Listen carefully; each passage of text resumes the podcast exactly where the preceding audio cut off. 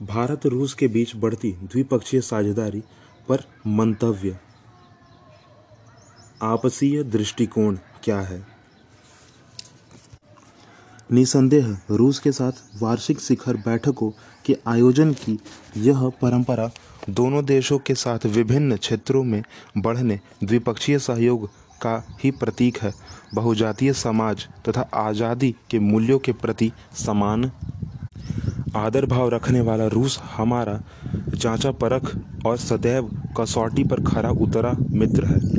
जो सुख दुख की घड़ी में सदैव हमारा साथ निभाता है निभाता है संयुक्त राष्ट्र सुरक्षा परिषद के पाँच सदस्यीय, अस्थायी सदस्य यानी पी फाइव में वह भारत का सबसे भरोसेमंद सामरिक भागीदारी है। जहाँ तक भारत के साथ सामरिक साझेदारी का प्रश्न है, रूस के बाद चीन 2005 में भारत का सामरिक साझेदारी बना। तत्पश्चात ब्रिटेन, अमेरिका तथा फ्रांस का स्थान आता है। रूस के साथ भारत की सैन्य तथा औद्योगिक भागीदारी सत्तर के दशक से परवान चढ़ी है। आज भारत स्थिति सार्वजनिक क्षेत्र की कई बड़े बड़े उपक्रम, भारत रूस दोस्ती का स्पष्ट प्रमाण है।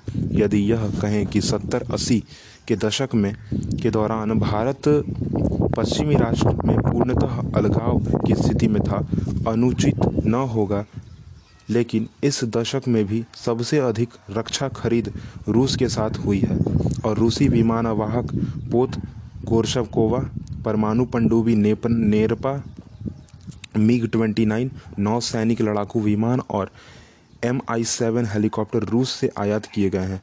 अपनी परमाणु पनडुब्बी भारत को देने के आश्वासन के साथ भारतीय परमाणु पनडुब्बी, अरिहंत के निर्माण में भी मदद देकर रूस ने भारत की नौ सैनिक ताकत बढ़ाई है। दोनों देशों के साझा प्रयास में बनी ब्रह्मो सुपरसोनिक क्रूज मिसाइल तो सामरिक क्षेत्र में सहयोग की अनूठी मिसाल है, जो अन्यत्र से नहीं मिल सकती थी। दोनों देशों के बीच की विशेष सामरिक भागीदारी भारत रूस संबंधों में एक मील का पत्थर है।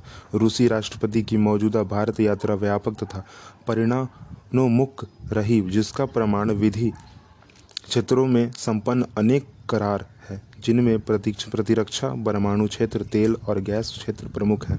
इसके अलावा भारत रूस मंच तथा मुख्य कार्यकारी अधिकारी परिषद भी दोनों देशों के संबंधों में उत्तरोत्तर प्रगति हेतु कार्यशील है। यहाँ यह उल्लेख करना प्रासंगिक होगा कि विश्व इतिहास में पहली बार पी फाइव देशों के एक वर्ष के भीतर किसी देश की यात्रा की। यह भारत के विश्व पटल पर तेज़ी से उड़ान भरने की कहानी नहीं तो और क्या है?